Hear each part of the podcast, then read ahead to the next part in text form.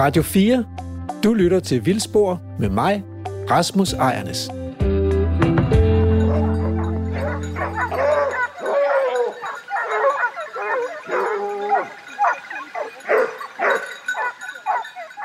Lige siden vi mennesker spiste af kundskabens æble og erhvervede skældneevnen, har vi inddelt dyrene i gode og onde arter.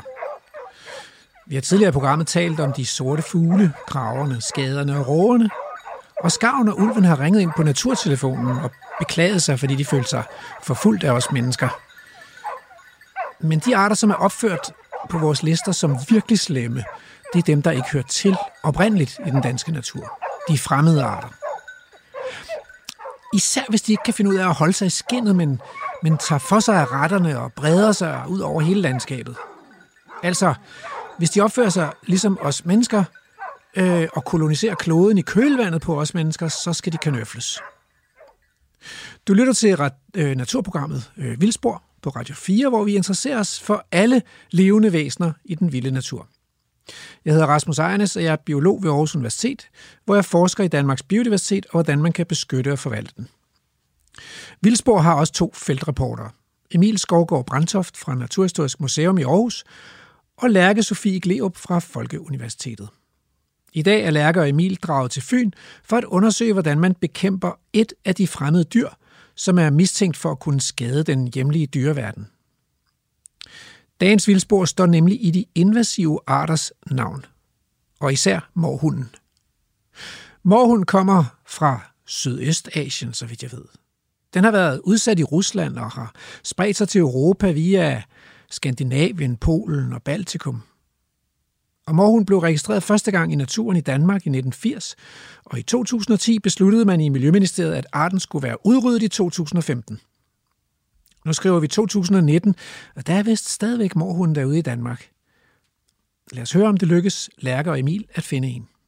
Det er mig, der er Lærke Sofie Gleup, og lige nu er du på reportage med mig og Emil Skovgaard Brandtoft. Vi sidder endnu en gang i bilen. Vi er i dag kørt til Fyn, nærmere øh, bestemt omkring Kataminde.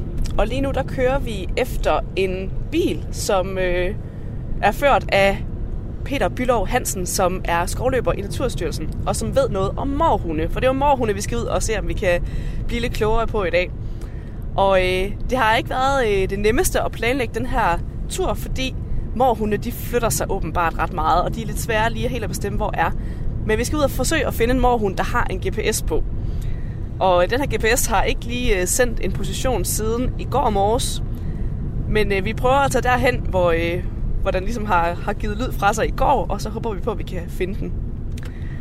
Og vi er jo øh, Lærke Sofie Klerup fra øh, Folkeuniversitetet og øh, Emil Skovgaard Brandtoft fra Naturhistorisk Museum. Som sagt, så kører vi bag, øh, bag bilen her med Peter i, og øh, på taget der har han øh, en lang antenne. Måske er det den, vi skal bruge til at pejle os frem til, hvor den her morhund måske er, hvis vi kan finde den. Det bliver virkelig spændende at finde ud af. Jeg starter altid med vaders på, fordi jeg ved, at uanset tør terræn vi starter i, lige pludselig, så, så står banditten ude i vand. Ja, det er klart. Det er virkelig rigtigt. Det her med at jage morhunde, det er jo ikke alle hunde, der kan det. Nej. Det kræver special dressur. Jeg har faktisk øh, jeg har otte hunde hjemme i det hele. Og, øh, og der er faktisk kun en af dem, der er rigtig god. Og det er hende her. Hun har det der rovdyrgen i sig, som gør, at når hun møder rovdyr, så, øh, så ændrer hun adfærd. Så, bliver hun, øh, så går hun fra at være den der søde, rare hund, der gerne vil nulle os. Så bliver hun en monster. Hende her, hun hedder Freja, og hun er syv år gammel. Og hun er rasen Labrador.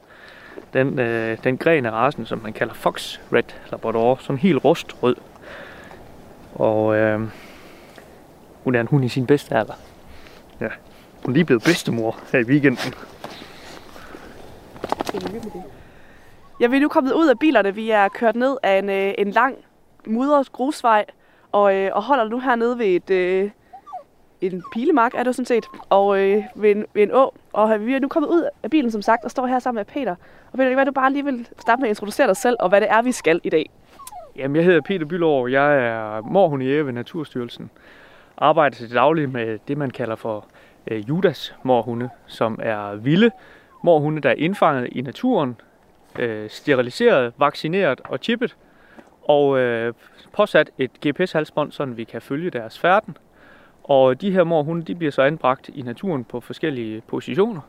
Og så overvåger vi dem derfra, og når vi øh, kan se på de positioner, de sender os, at nu er de blevet til to, så tager vi ud med hundene og fanger den vilde, og afliver dem og slipper de Judas dyrene fri igen.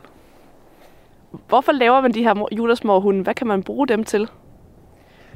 Judas morhunde bruger man i bekæmpelse af de vilde morhunde. Det er sådan, at øh, morhundens natur er, at den øh, helst vil være to. Og øh, det er det, vi udnytter med Judas morhunde-konceptet. At vi simpelthen tager de her øh, halv øh, tamme, om man så må sige, øh, dyr, slipper fri i naturen, lader dem vandre rundt på må og få, ligesom hvor deres veje nu fører dem hen. Som ofte så er det jo duftspor, øh, det kan være ledelinjer osv. Og lige pludselig så kommer de til et område, hvor der er en anden morhund, og hvis det passer med kønnet, jamen så øh, danner de par, og så har vi mulighed for at tage ud og fange den vilde, og slippe vores Judas morhund fri på en ny mission, og så drager den ud i fædrelandet endnu en gang. Og det vi så skal i dag, det er, at vi skal ud og se, om vi kan finde sådan en Judas morhund, og se, om den eventuelt skulle, øh, skulle have en partner med. Så men, hvordan finder vi egentlig sådan en? Ja, det er sådan, de der Judas morhunde, de er blevet udstyret med et GPS-halsbånd. Og øh, det her GPS-halsbånd, det sender via satellit fem positioner til min computer dagligt. Og ud fra de her positioner, der kan jeg så se, hvordan de bevæger sig. Øh, på halsbåndet, der sidder der også en VHF-sender, og øh, det her VHF-signal, det kan jeg modtage fra min bil af. Så øh, den kombination af de her satellitpositioner sammenholdt med øh, VHF-signalerne på øh, min VHF-radio, så kan jeg spore morhundens placering i landskabet. Når jeg så har den sådan nogenlunde præcise placering af den, så stiger jeg ud af vognen og øh, tager mit håndholdte VHF-pejl, og så øh, går jeg simpelthen på, øh, på lyden af, af halsbåndet via, via pejlet. Hvad er morhunden egentlig for et dyr? Hvordan øh, kender man en morhund, og øh, hvad minder den ellers om i, af dyr i den danske natur? Jamen, den, øh, det man egentlig mest øh, kan forveksle den med, det er en grævling. En, øh, en lille grævling, Øh, den har øh, den her grå-gule pels, sådan lidt ligesom en grævling. Øh, så har den et fjes sådan lidt over eller en vaskebjørn. Øh, men vaskebjørnen har jo stribet hale, og det har morhunden ikke. En øh, morhund sådan i sommerperioden, den ligger på en kropsvægt på 6-7 kilo. Og nu på den her årstid, der ligger de på 9-11 kilo. Så det er, det er en ret, øh, ret øh, tung fætter, øh, morhunden. Øh, sådan til sammenligning med de øh, vægt klasser der, du lige nævnte for morhunden, hvad, hvad vejer en rev så typisk? En, øh, en stor, fuldvoksen hanrev, den ligger maksimalt på øh, 10,5 kilo. Så det er, en, øh, det er tæt på revstørrelse, men øh, bestemt mere kompakt. Og det vi skal nu, det er, at øh, vi, har, øh, vi har fået nogle positioner fra det skovområde, der er her. Og øh, den har været her i nogle dage, og øh, forhåbning var jo selvfølgelig, at den, den var her fortsat. Og inden for en radius af 5 km, der tænder jeg pejlet på bilen. Og kunne med det samme, da vi nærmede os, høre, at, at den var her rent faktisk. Der var signal på pejlet, på et, et VHF-pejl. Og øh, nu øh, har vi så ekviperet os med lange støvler og rygsæk og pejl og hunden. Og det, der sker nu, det er, at vi begiver os lige så stille øh, efter lyden på VHF-pejlet, og så prøver vi, om vi kan, vi kan finde den inde i skoven. Jamen inde i bilen, der sidder der to små hunde. Det er det, man kalder for gravgående hunde. Der er en uh, Jack Russell Terrier, som er under oplæring.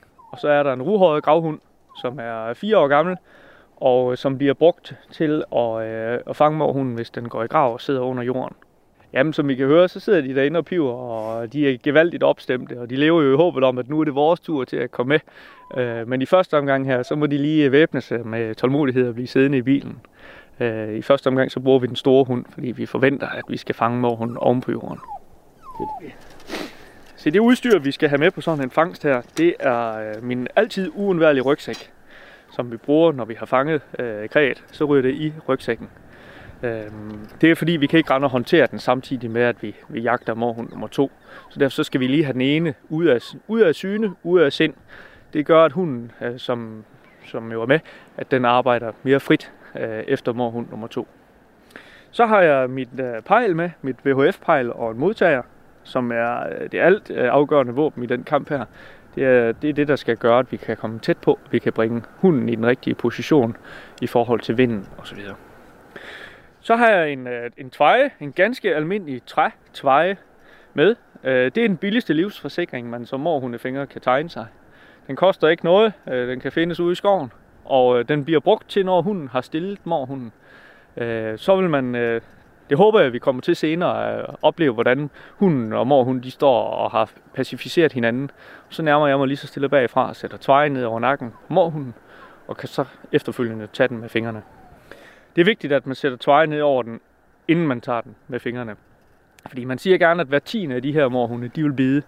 Men man ved bare aldrig, hvornår det er nummer 10, man har fat i. Så derfor så skal man øh, væbne sig med tålmodighed, og så bruge sådan en tveje her, for ikke at få fingrene i klemme. Freja vil gerne med på tur, kan jeg se. Hun er helt klar. Og jeg er ret spændt på det her faktisk. Om vi øh, rent faktisk kan starte det nye år op med at se et dyr. For en gang skyld, det er jo ikke gået så godt i øh, 2019, så nu håber vi og krydser fingre for, at det lykkes nu. Det kunne være ret sjovt.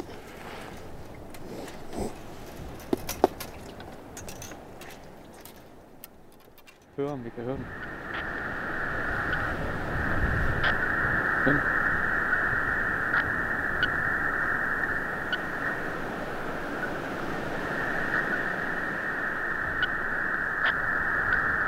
Så hører vi hvilken retning vi skal i. Nu håber jeg ikke, vi skal over på den anden side af åen. Fordi så øh, kommer vi til kort med fodbeklædningen. Men øh, nu lister vi lige så stille derinde af. Og øh, hvis vi kan, kan vi være lidt stille, så er det en fordel.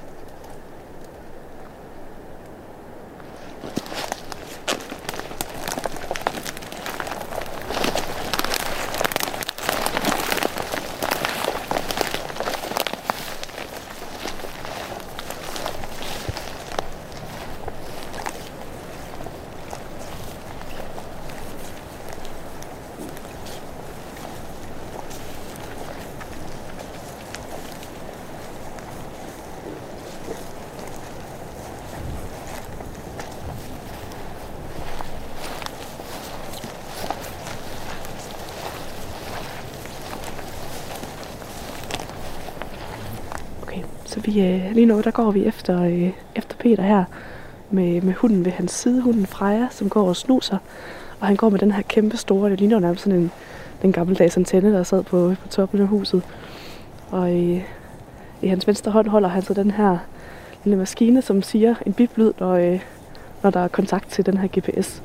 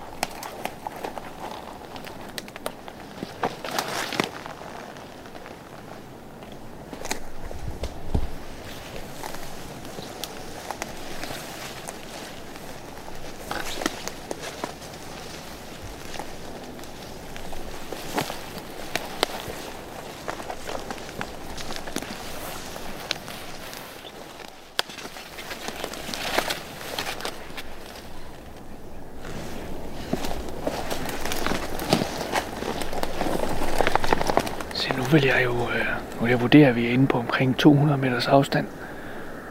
Og vi kan høre her på, øh, på VHF'en, at den går klart og tydeligt igennem. Så nu, øh, nu, nu nærmer vi os. Det bliver spændende at se, hvad der sker.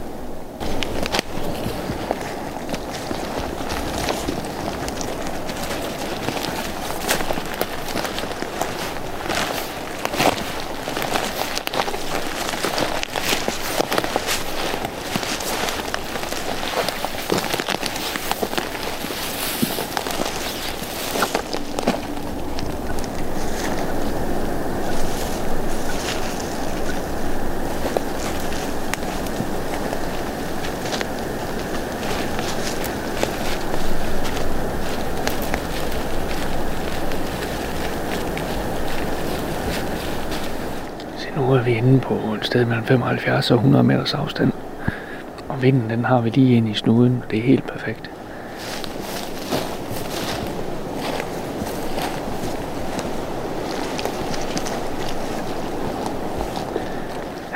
Jeg forventer inden så længe, hvis mor hun han sidder oven på jorden, så vil hunden begynde at markere. Og så øh, kan jeg høre på pejlet, at mor hun den bevæger sig. Så får hunden simpelthen besked på at gå frem med det samme. Og øh, så skulle der gerne blive standhals. Det vil sige, at hunden den skal stå og, og øh, halse takt fast. Og så vil vi kunne høre morhunden, hvordan den snærer og væser. Og ligesom komme med sådan nogle udfald imod hunden. Og hvis, øh, hvis morhunden den stikker af, så er det simpelthen hundens opgave at gå ind og bremse den. Hvis han lige at nappe den forsigtigt bag i. Så den vender fjeset imod den, øh, imod hinanden. Og så, øh, så stå og halse øh, taktfast igen.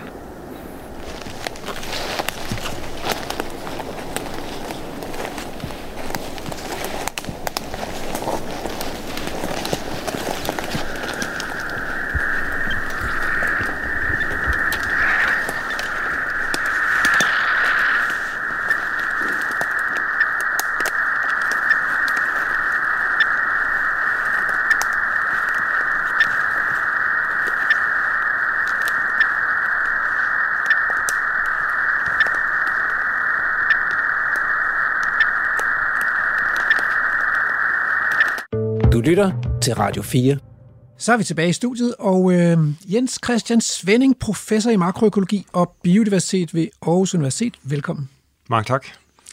Se, Øh, du har jo både forsket i biodiversitet i tropisk regnskov, og du har forsket i, hvordan naturen i Nordvesteuropa ville have set ud, hvis ikke vi mennesker havde forandret alting.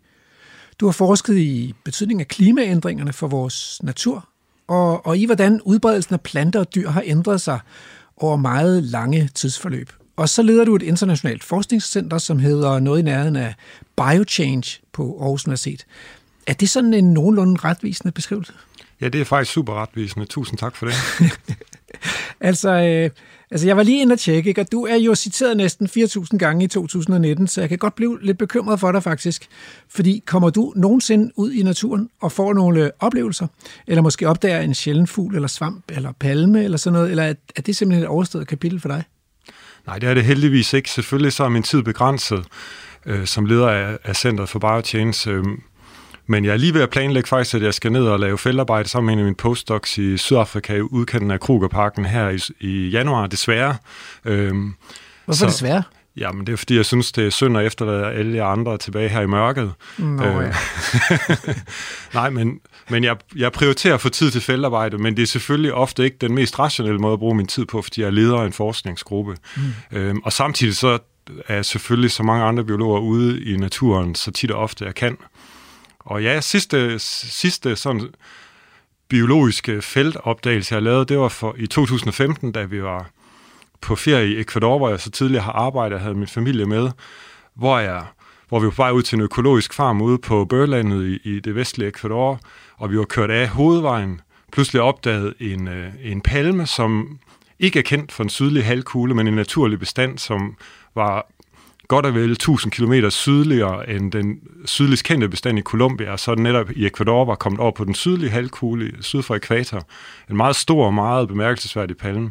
Så det kan stadig ske, hvis man har øjnene omkring sig. Altså, øh, jeg ved godt, hvem jeg skal ringe til, hvis jeg finder en, en sjælden svamp. Hvad gør du? Altså, med, du står der med den der sjældne palme. Hvad, hvad stiller du op med det? Jamen, altså, hvis jeg nu, uden at, uden at lyde for for, hvad hedder det, selvglad, så vidste jeg med det samme, da jeg så den, hvad for en slægt det var. For den er ret karakteristisk, og jeg går lidt op i palmer. Øh, men så, jeg kender de førende forskere i verden, der ved noget om palmer, så jeg kunne konfirmere det med dem bagefter. Jeg tog en mm. masse billeder og så videre. Mm. Så vi mangler faktisk stadig at lave en ægte indsamling af den, men, men der er ikke noget at tage fejl af ud fra billederne. Og har I nogen anelse om, hvordan den ligesom er kommet på afveje på den der måde?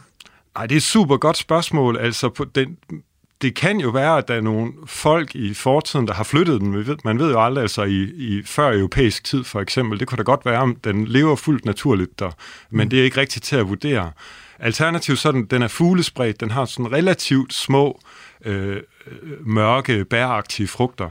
Øh, så, så fugle kan jo sprede ting super langt. Vi ved for eksempel, at, øh, at øh, rævling på et tidspunkt er blevet spredt fra sådan op omkring øh, det, nord, det, det nordvestlige USA, helt ned til Patagonien, af en fugl, der kom på afveje for 400.000 år siden. Øh, så der kan ske sådan nogle vilde langdistancespredninger, og det her det kunne være en af dem. Det er jo ikke helt uinteressant heller ikke, når vi senere skal snakke om øh, invasive arter, øh, som jo er fremmede arter, fordi hvordan afgør man så egentlig det? Men, øh, men øh, jeg tænkte lidt på at, at, øh, at spørge dig også, fordi du har jo arbejdet med det, som øh, vi biologer kalder for baselines, Altså, hvordan ville øh, vores natur egentlig have set ud, hvis vi nu havde lavet være med at, at blande os? Vi mennesker har det jo med at tro, altså, at, øh, at den sande, rigtige og autentiske natur, det er den, vi kan huske fra vores, vores barndom, ikke sommerferierne, hvor solen altid skinnede sådan lidt mere, og der var flere blomster og sommerfugle, og, og verden ikke var blevet ødelagt af sprøjtegifte og svinefabrikker. Men hvis nu du havde en øh, tidsmaskine og skulle finde ud af, hvordan hvordan så den oprindelige natur ud før mennesket? Øh, hvilket årstal vil du så indstille den på? Jamen, så vil jeg i første omgang indstille den på 125.000 år siden. Det, det går nok lang tid siden jo. Jamen, det er lang tid siden, og det skyldes, at, øh, at vores art, det moderne menneske, Homo sapiens, har spredt sig globalt i de sidste 100.000 år og kommet alle steder. Så selv hvis du tager ud i den fjerneste afkrog af Amazonas eller Ny Guinea, er økosystemerne faktisk meget påvirket af mennesker. Mm. Så hvis man vil vide, hvordan de fungerer ser ud før, øh, uden moderne mennesker på spil, så er man nødt til at kigge længere tilbage. Og hvis man kigger så lige tilbage før den her eks- store ekspansion af Homo sapiens, så kommer man for 125.000 år tilbage til sidste mellemistid, hvor klimaet var nogenlunde eller det nuværende, så der for eksempel var det, man kalder tempereret forhold her i Nordvesteuropa, i Danmark for eksempel, så de arter af træer, der hjemmehørende har nu, de også øh, kunne leve der dengang. Så det er et godt tidspunkt at kigge på. Det, man, der, der, det eneste lille men, det er, at der var faktisk andre mennesker dengang, så der var en andertaler i Europa. Mm. Øhm, så der var, det var ikke helt uden mennesker, men, men alt, hvad vi ved om dem, siger, at de levede mere øh, uden at sige det på en øh, negativ måde, så levede de lidt mere ligesom dyr, kan man sige. Da bestanden af neandertaler var formodentlig meget, meget lille, øh, så deres effekter har været, i hvert fald været mere, meget mere moderat øh, end vores. Øh, så, så det er det nærmeste tidspunkt, hvor man kan få en idé om, hvordan verden ville se ud, uden i hvert fald det moderne menneskes indflydelse. Jeg, jeg ved faktisk ikke, om man kan blive for ørerne i maskinen, hvis man taler nedsættende om neandertaler. Altså, de er jo trods alt uddøde, øh, selvom der lever lidt videre i os, i, altså i vores gener. Så vi har haft noget med de der neandertaler at gøre. Nå, men øh, hvordan vil det så se ud? Altså, hvad, hvad, kunne hvad skal vi forestille os? Vil det have været ligesom i dag, eller meget anderledes? Jamen, for det vil se su- super meget anderledes ud end det landskab, vi kender fra Danmark i dag, fordi landskabet i dag er jo totalt øh, domineret af, af, man kan sige, det industrielle landbrug og, og, og, og, og kæmpe store bosættelser. Ikke? Ja, det, er også, det, det kan jeg godt sige. Det er et dumt spørgsmål. Altså, hvad, hvad så, hvis vi skruer tiden tilbage til jæger, jæger samler stenalderen, altså før vi begyndte at være landmænd, os mennesker? I det, hvad skal vi tilbage, en 4-5.000 år eller et eller andet, så er vi ja, sådan sikkert tilbage der. Vil det være meget anderledes end, end for 125.000 år siden? Ja, det ville det. Og hvis vi nu taler rigtig natur, hvor det er jo der, du gerne vil hen og snakke om, hvad det så er ude det, vi kalder natur, ikke? så kan man sige, hvis jeg nu skal starte fra den mindst kontroversielle side, jeg skal nok ende et andet sted, så kan man sige, at, at, at naturen vil, i, i Danmark vil uden menneskers indgriben være meget vådere, end vi kender i dag, fordi vi har drænet hele landskabet, inklusive mm. super mange naturområder. Så, så det er sådan en ting, vi vil opdage lige snart du bevæger dig ud i det, fordi der vil være meget altså sumpe, og den slags vil være meget vidt udbredt på en måde, som er svært at forestille sig. Når det er sagt, så det, som man nok vil lægge mere mærke til, det er, at øh, man kan sige, at naturen vil være større. Og det vil den af to grunde.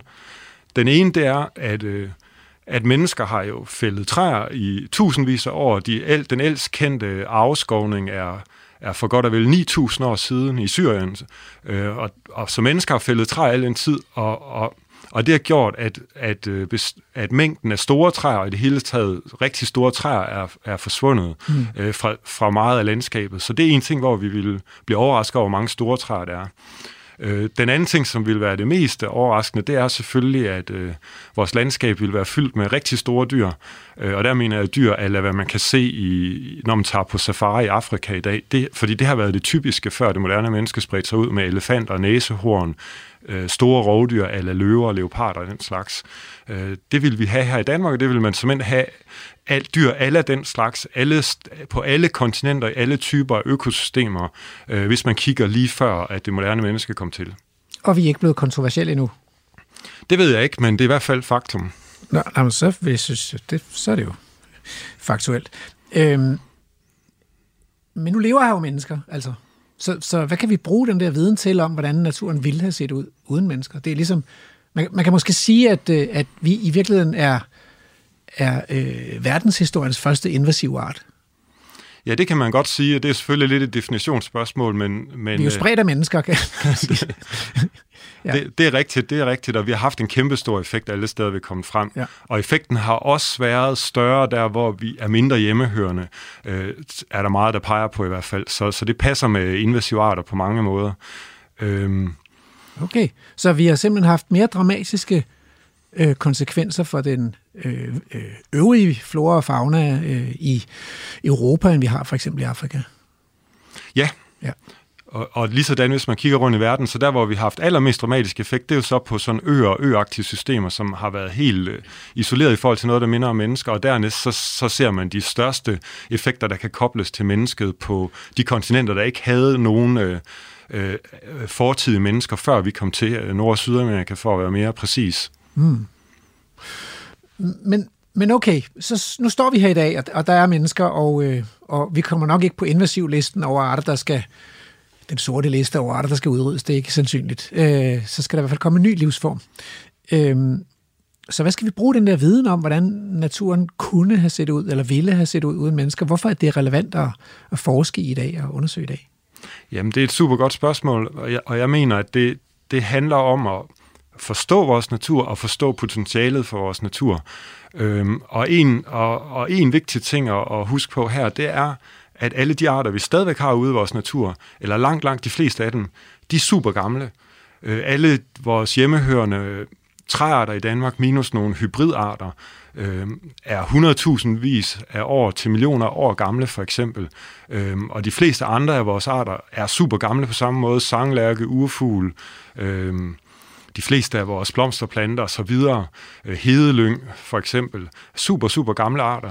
Så hvis vi skal forstå de arter, så er vi jo nødt til at forstå, hvad for nogle økosystemer de har levet i, kan man sige. Al den, al den tid, den største del af deres livstid som arter, hvor de har levet uden, uden os og uden naturplejer og den slags, men, men også, øh, også kan man sige, hvis vi, hvis vi så vil hvis vi vil tænke på, hvordan får, vi, hvordan får vi natur, der kan klare sig selv, så er det jo nyttigt at kigge tilbage i tiden, hvor naturen har klaret sig selv og har genereret hele den fantastiske biodiversitet, vi har nu, mm. og se, forstå, hvordan har den virket, øh, da, den fik, øh, da den fik frie rammer, som den jo har haft øh, indtil for nylig.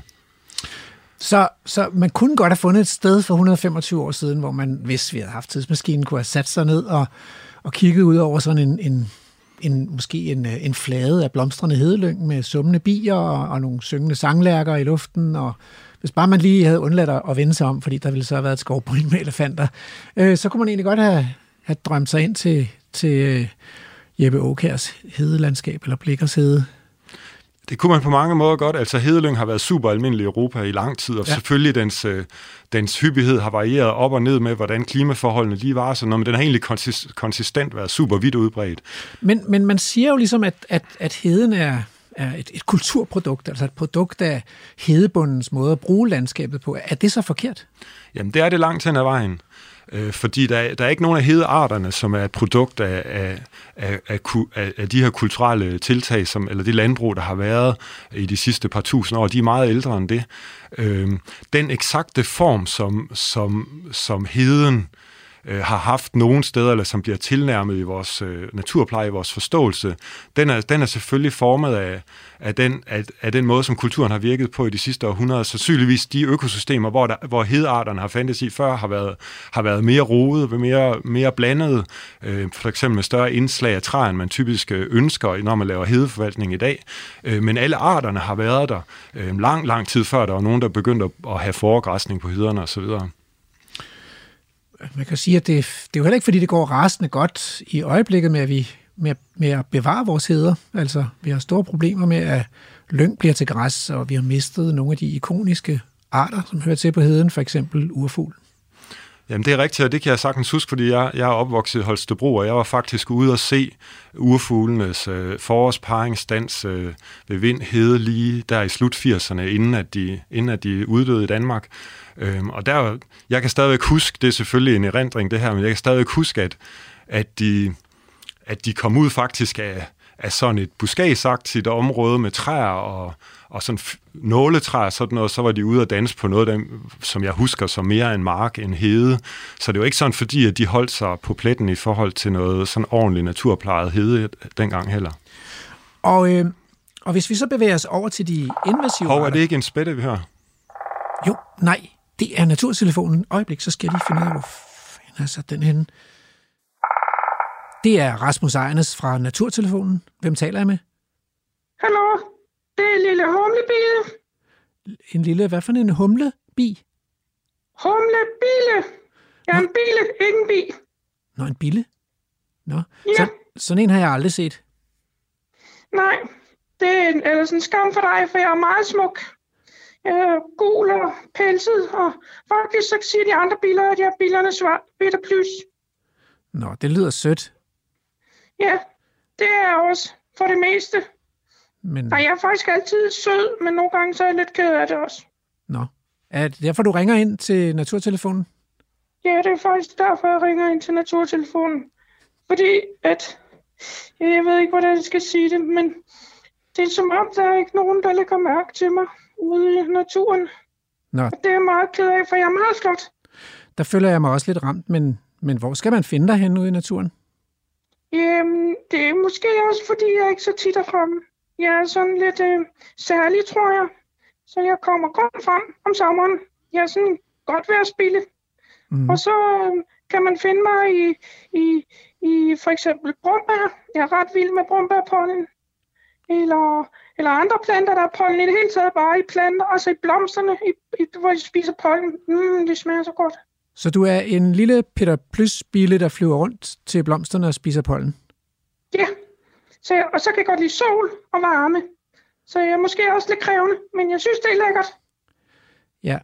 Så, men du ringer simpelthen ind, fordi du gerne vil, du vil, du vil gerne have, der nogle flere, der ser dig. Du- Jeg vil gerne have noget mere opmærksomhed, fordi jeg er så lækker. Ja. Mm. Og, og så tror jeg faktisk også, at, at, at de mennesker vil sætte pris på at gå og kigge på mig. Ja, men øh, så, så vi skal altså vi skal kigge efter dig om, øh, om sommeren, og vi skal kigge efter dig på steder, hvor der er blomster. Ja, Ja. så skal I jo selvfølgelig... Og, ja, det, det, det, undskyld, det er måske mig, der er lidt selvoptaget, men I skal jo selvfølgelig sørge for, at der er plads til mig. Det er jo faktisk det, der er problemet, og det er måske også Nå. derfor, I skal tage lidt mærke til mig. Nå, der er Vi- faktisk også et lille problem.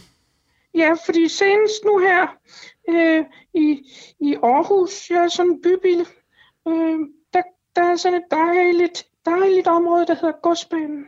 Ja, Men, men godsbanen, det, der, er de, der er I begyndt at køre med store maskiner og hælde beton ud og, og rode de der gamle jernbanesvælder op, som jeg egentlig godt kunne lide. jernbanesvælder. Jernbane. Jamen, det- de, de der det- hammer det- giftige, man må ikke engang bruge dem i børnehaver. Må man ikke? Nej, nej. Og det kan jeg ikke forstå, fordi faktisk så er jernbanesvælderne øh, børnehaver for mine bilelarver. Fordi Nå. jeg lægger, ja, ja, så lægger jeg æggene der, og så, så ligger de tørt og lækkert, og så er der masser af mad til larverne, fordi de ligger der i træet og spiser det. Det er rigtig dejligt. Nom, nom, nom, nom. Ej, hvor fint. Det, det synes jeg er en mægtig dejlig historie, men kan man stadigvæk se dig på godsbanen, eller, eller skal man så tage et andet sted hen? Jamen, det svinger lidt, fordi at, altså, nu kan man i hvert fald ikke se mig. Øh, Nej, for det er vinter Det er jo. jo- Ja. ja, og, og, og der, er jo, der er ikke så mange svælder længere. Jeg tror nok, jeg ved faktisk ikke, hvad de har gjort af dem. Måske de har kørt dem ud på Eskelunden. Mm. Jeg ved det ikke helt. Mm. Men altså, til sommer, tror jeg, altså hvis der er, hvis der er blomsterne brumbær, så er jeg der. Fint. Det vil jeg tro. Men hvis der er ingen blomsterne brumbær, så er der jo ikke. Nej. Så du skal have nogle svælder eller, eller noget andet, du kan dine larver kan spise, ikke? Jo, allerhelst vil jeg jo gerne have gamle træer. Altså, Gamle for rådne træer. egetræer, sådan meget Ja. ja. gamle træer, som står solt, solrigt og Ja. ja. varmt. Altså, Ja. ja. det er jo vigtigt, at solen er der, ellers er det jo ikke varmt. Men, men dem er der ikke så mange af, så nu, nu jernbanesvenner, det er også okay. Okay, så du er ikke på den måde kredsen, men der skal være nogle, nogle, noget, noget, noget dødt træ i store dimensioner. Ja, Ja, så stort som muligt. ja. Og så skal der være blomster og sol og varme og glade dage. Men i det hele taget, så er jo- jeg er også, altså jeg er indvandret sydfra, ligesom alt andet i Danmark. Ja, Og, og så derfor kan man finde mig på gamle jernbaneområder. Jeg tror, I kalder det ruterater. Med sådan Okay. okay. et ord. tog du simpelthen toget herop? Nej, jeg er da gået for fanden. Nå, undskyld mig. Ja. Nej, Det Jamen, det, det ja. kunne du jo ikke vide. Nej. nej. Nogle gange så flyver jeg jo også. Nej, jeg tog ikke toget. Men det er fordi, at jernbanen, der, der er hele Europa jo forbundet. Nå ja, Og så kan jeg jo migrere, eller gå sydfra, ja, ind til Danmark. ja. Så Det giver rigtig god mening. Sig mig, er der ja. Ja. noget, hvis, hvis, hvis du ligesom skal komme med et budskab, jeg skal videregive til øh, øh, Vildsborgs lyttere, er der så et eller andet, øh, du gerne vil have, at lytterne skal være opmærksom på? jamen, I skal da tage og gå ud, hvor når det er dejligt vejr og nyde mig. Ja, det er Og det, så vi skal I give plads. Mange tak, fordi plads du ringede ind. Ja, ja. Mange, mange tak skal du have, fordi du ringede ind. Det, det, var, det var fint at tale med dig. Ja, det var så lidt Tudelu!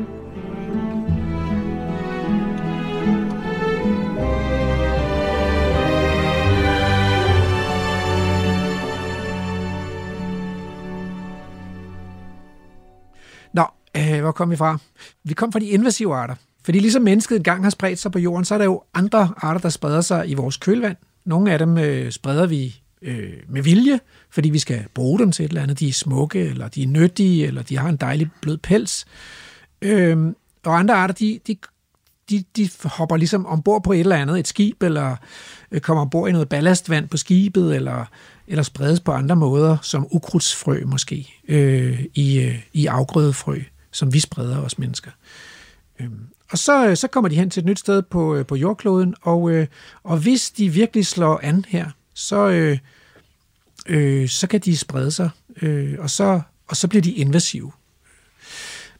Så, så hvad er det egentlig, altså, hvorfor er vi så opmærksom på, på de her invasive arter? Hvad er dybere grund til det? Jamen, det tror jeg, der er et par grunde til. Altså for det første, så, så bliver der jo flere og flere af dem, fordi de er jo koblet op til det, man kalder globaliseringen, at vi transporterer alle mulige ting rundt i verden mere og mere, og det nedbryder ligesom de naturlige spredningsbarriere, der har været ikke mellem de forskellige kontinenter osv. Så, videre. så på den måde, så, så, så kommer der flere, så bliver der bare en stadig stigende indførsel af arter fra andre steder. Så det er jo den ene side af det, og den anden side, det er, at øh, der i hvert fald er nogle, øh, der er nogle tilfælde, hvor, hvor nogle af de her fremmede arter har enten været super irriterende for, for hvad vi mennesker nu går og laver, mm. øhm, eller har, har genereret store problemer for nogle af, af de hjemmehørende arter. Øhm, det er så noget, som man især kender fra, fra diverse isolerede øer, eller Australien, som jo er en, lidt en forvokset ø.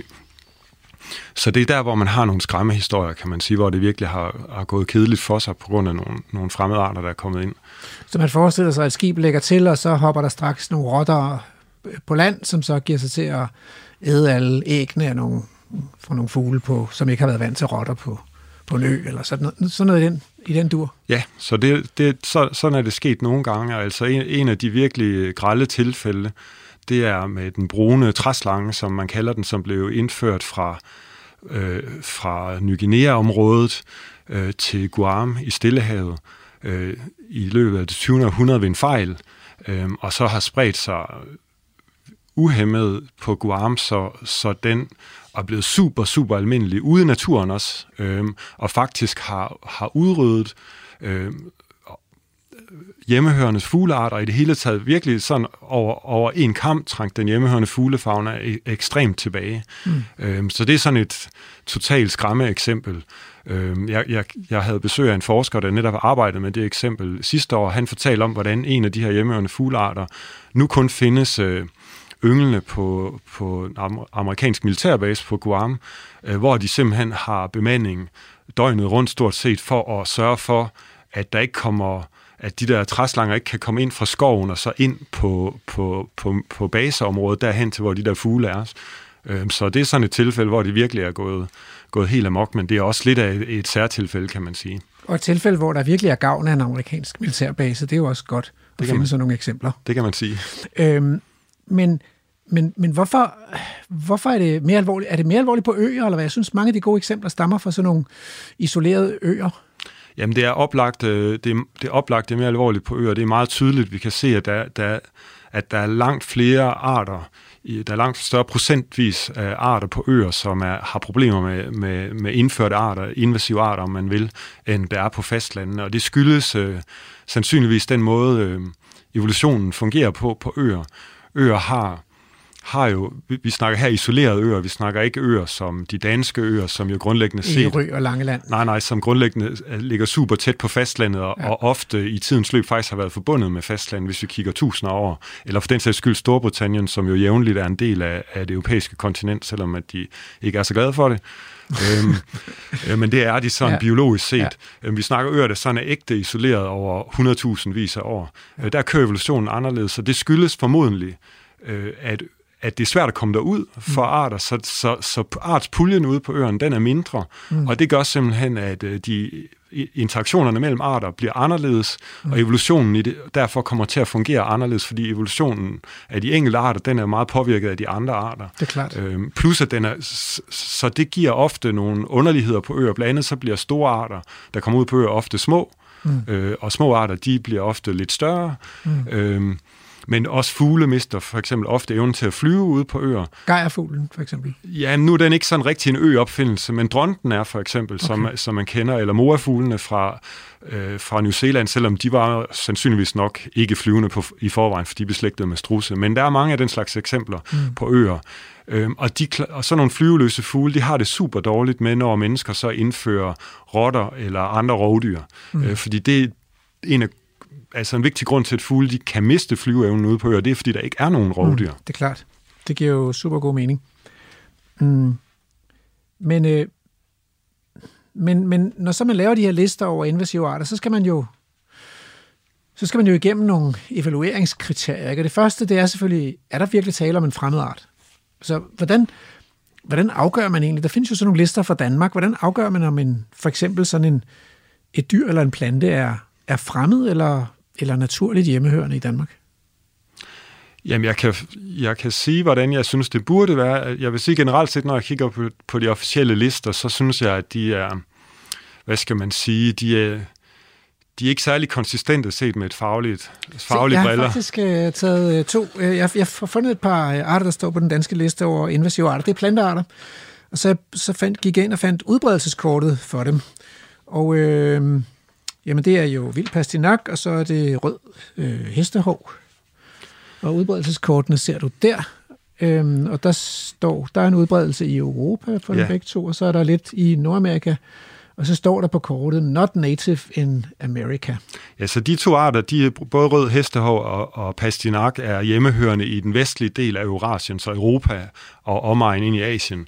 Øhm, og det har de været super lang tid. Vi kender, vi kender i, i hvert fald pastinak i massevis fra, fra, fra pollenfund fra, fra tidligere, øh, før landbrugets indførsel og før homo sapiens i Europa endda. Mm. Øhm, og man kan sige, hvis vi sådan ser over lidt længere tidsskala, ikke, så har der været istider og mellemistider i Europa, på de tidsskalaer, som vores arter har fandtes i. Mm. Og hver gang der var istid, så er alle de her tempererede arter, vi har nu, ikke, de har levet syd på Europa, for der blev for koldt her. Mm. Øhm, og der er de der er de, blevet, der er de levet lykkeligt sammen med, med mellemeuropæiske arter, som sådan en som art som pastinak måske er. Mm. Øhm, og derfor så, så har de ikke nogen samlivsproblemer. Og man kan sige, grund til, at nogle af, grund til, at, at nogle af de mellemeuropæiske arter, som mangler i, i Danmark i dag, øh, det vil ofte simpelthen bare være, at de har været langsomme til at sprede sig efter sidste istid, mm. øh, og ikke nået at komme op endnu, og hvis vi ventede længe nok, så ville de alligevel komme. Men det er ikke rigtig fremmede arter, fordi de har jo levet sammen med de arter, vi har over det meste af deres livstid, så dem er der i virkeligheden ikke nogen grund til sådan biologisk set at interessere sig for at bruge nogen som helst øh, midler på at bekæmpe. Så det kan godt være, at pastinak er mega irriterende, fordi man kan få udslæt af at få saften på huden? Men det gør den ikke nødvendigvis til en, en grim invasiv art. Den er sådan set at betragte som hjemmehørende.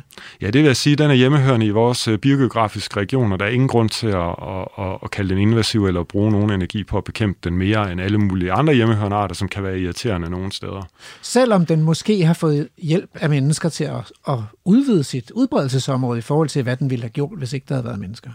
Ja, det er rigtigt, og, og, og, og grunden til, at den så er almindelige i dag, det har jo så noget at gøre med, hvordan, øh, hvad for nogle processer vi tillader i, i vores landskab i dag. Ja. Så hvis man synes, at der er for mange af dem, øh, det vil jeg stille et spørgsmålstegn ved, om der overhovedet er evidens for, at det er, mm. men hvis man gør, så er det jo processerne, man skal arbejde med der. Det er ikke arten, der er noget vejen med, for den er, den er altså ikke fremmed på vores kanter. Interessant. Er, det, er der ikke noget med, at øh, dårdyr faktisk også er sådan, sådan en art, som vi mennesker har øh, hjulpet med at sprede sig til Danmark i den her mellemistid, men som tidligere har været nordpå og hørt til den europæiske fauna. Jo, det er rigtigt. Dottier har en meget lang historie i Europa, har været super almindelig, når der var sådan tempererede forhold, som der er nu, og så når der var istid og trak de sydpå. Øh, og så lige den efter sidste istid, der er det knebet med dem, for dem med at komme nordpå. Og det, det er der ikke nogen, der, der sådan 110% kan sige, hvorfor, men, min, men jeg hælder til, at det simpelthen er på grund af, af mennesket, fordi at vi har været super glade for at jage dem. Mm. Øh, det er ikke særlig sky hjorte. Mm. Øh, og de smager de godt. De smager godt, ja. og de blev jaget i stor stil i begyndelsen af, i begyndelsen af vores varmetid, øh, her efter sidste istid. Øh, og jeg gætter på, at det simpelthen er ekspansionen af, af befolkningen, øhm, og, og stigende intensiv landskabsudnyttelse, der har forhindret dem i at sprede sig. Mm. Øhm, og så blev de så reddet faktisk fra at blive udryddet modsætning til, til andre arter, som det europæiske vildæsel og, og løvene, som også var i Balkan, øh, på samme tid faktisk, op i bronzealderen osv. Mm. Øhm, fordi de blev semitæmmet og spredt rundt i dyrehaver af fønikier og romer og siden, mm. øh, siden af normander og så videre. Ikke? Så, så på den måde blev de faktisk reddet på, på, på et hængende hår. Så, så der er ikke nogen grund til at rynke på næsen, hvis man ser sådan en flok dårdyr i Danmark. De er fint hjemmehørende og Jamen, det er det, godt i landskabet i virkeligheden. det er de, og faktisk så er de super, så er de sådan på en måde, kan man sige, lidt mere hjemmehørende end så mange andre, i hvert fald mere specielle for, for, for Europa end vores andre hjorte, fordi at de faktisk de sidste overlevende af kæmpehjortsgruppen, som var, som er en, var en, en meget succesfuld gruppe af, af hjorte, mange af dem meget store, som navnet tilsiger, som har været super almindelige i Europa, Asien, Nordafrika igennem de sidste millioner år, men hvor alle arterne, minus, øh, minus øh, dårdyret, det man kalder det persiske dårdyr, som er, er nabodårdyr, øh, er blevet udryddet eller uddød her i, i nyere tid med den, med den, den, øh, den almindelige kæmpehjort, som man kan kalde dem, øh, stadig overlevet så langt som til for 7-8.000 år siden i store dele af Rusland og Sibirien, men så var det også slut. Nu ser du kæmpehjort, så hvad skal vi forestille os? Ja, vi skal forestille os et gevirspand på et par meter, og, og, og jeg er jo sådan selv små to meter høj, det er sådan en hjort, der sådan uh, kunne kigge mig i øjnene. Wow.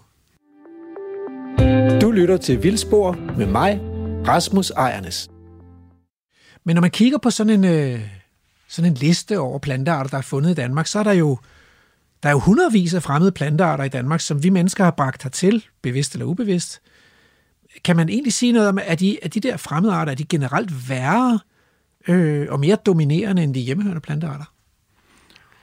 Altså hvis du skal sige generelt for den danske flora, så vil jeg sige, at så kan man sige, at det er de ikke. Fordi langt de fleste af, af de arter, som er blevet indført af mennesker, øhm, fra syd på Europa, som ikke er ægte fremmede, eller for den sags skyld fra andre kontinenter, som er så mere ægte fremmede, mm.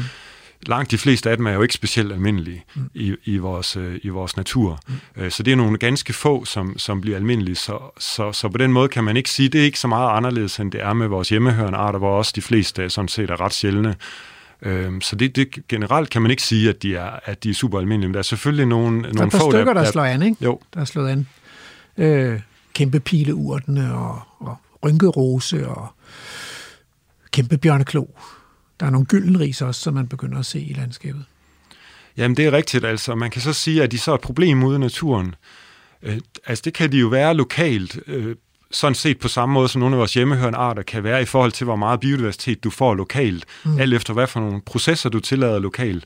Men, men der, der, er no, der er næppe nogle af de arter der, der vil være super dominerende i et landskab, hvor, hvor de naturlige processer, som hører til i vores natur, de egentlig fik lov at folde sig ud. Mm. Øh, for eksempel sådan noget som kæmpebjørneklo, det er virkelig guf for store planteædere, som jeg har talt om, der har været mega almindelige i vores natur før. Mm. Så, så hvis, at vi har, hvis vi havde natur, hvor der var, hvor der var store planteædere, så vil kæmpebjørneklo aldrig blive noget problem ude i naturen. Der vil der nok være nogen her og der, måske, fordi mm. faktisk i naturen, så findes den jo sådan højt oppe i bjergene på trægrænsen. Og det er jo ikke, fordi den ikke kan leve andre steder, ved vi jo. Så det kunne godt være, det er fordi, at der, hvor den kommer fra nede i Kaukasus, er det der, hvor den sådan bedst kan få fred for planteæderne. Interessant. Jamen jeg tænker også, hvis, altså hvis jeg forestiller mig, hvad det egentlig er for nogle planter, der dominerer i Danmarks natur, så kan man jo godt komme på et par af de her eksempler på invasive arter, men ellers så er det jo sådan noget som drabhav og store nælle og buresnær og vildkørvel og ærtissel og sådan noget. Øh, ikke, det, det er jo alle sammen helt almindelige hjemmehørende danske plantearter. Øh, den, der er jo også en snegl øh, på den sorte liste.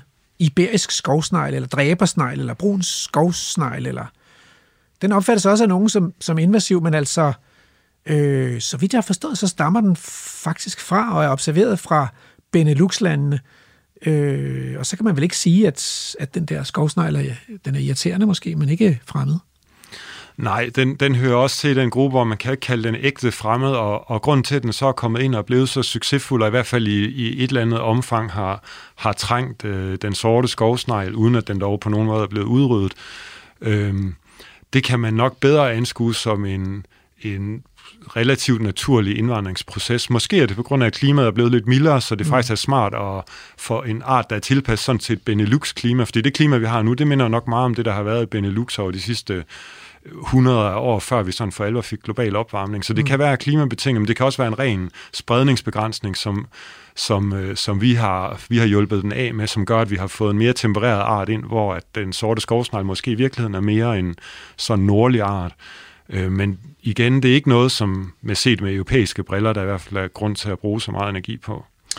Vi skal snakke meget mere om øh, invasive arter i, øh, i anden time, øh, men nu nærmer vi os nyhederne. Øh, vi har været på Fyn med skovløber Peter Bylov Hansen fra Naturstyrelsen for at se, om de kunne opstøve en Judas morhund, som Peter havde givet GPS-halsbånd på. Morhund er jo en af de her invasive arter, som er kommet til Danmark ved menneskers mellemkomst, og her i studiet har jeg inviteret professor Jens Christian Svending fra Aarhus Universitet ind til en snak om invasive arter i den danske natur. Vi skal snakke meget mere om morhund. I anden time skal vi også høre, om det lykkes Emil og Lærke at få set en vaskeægte morhund. Og, øh, og vi skal snakke videre om invasive arter i studiet. Øh, der kommer garanteret flere arter i fremtiden. Men først er det tid til nyheder.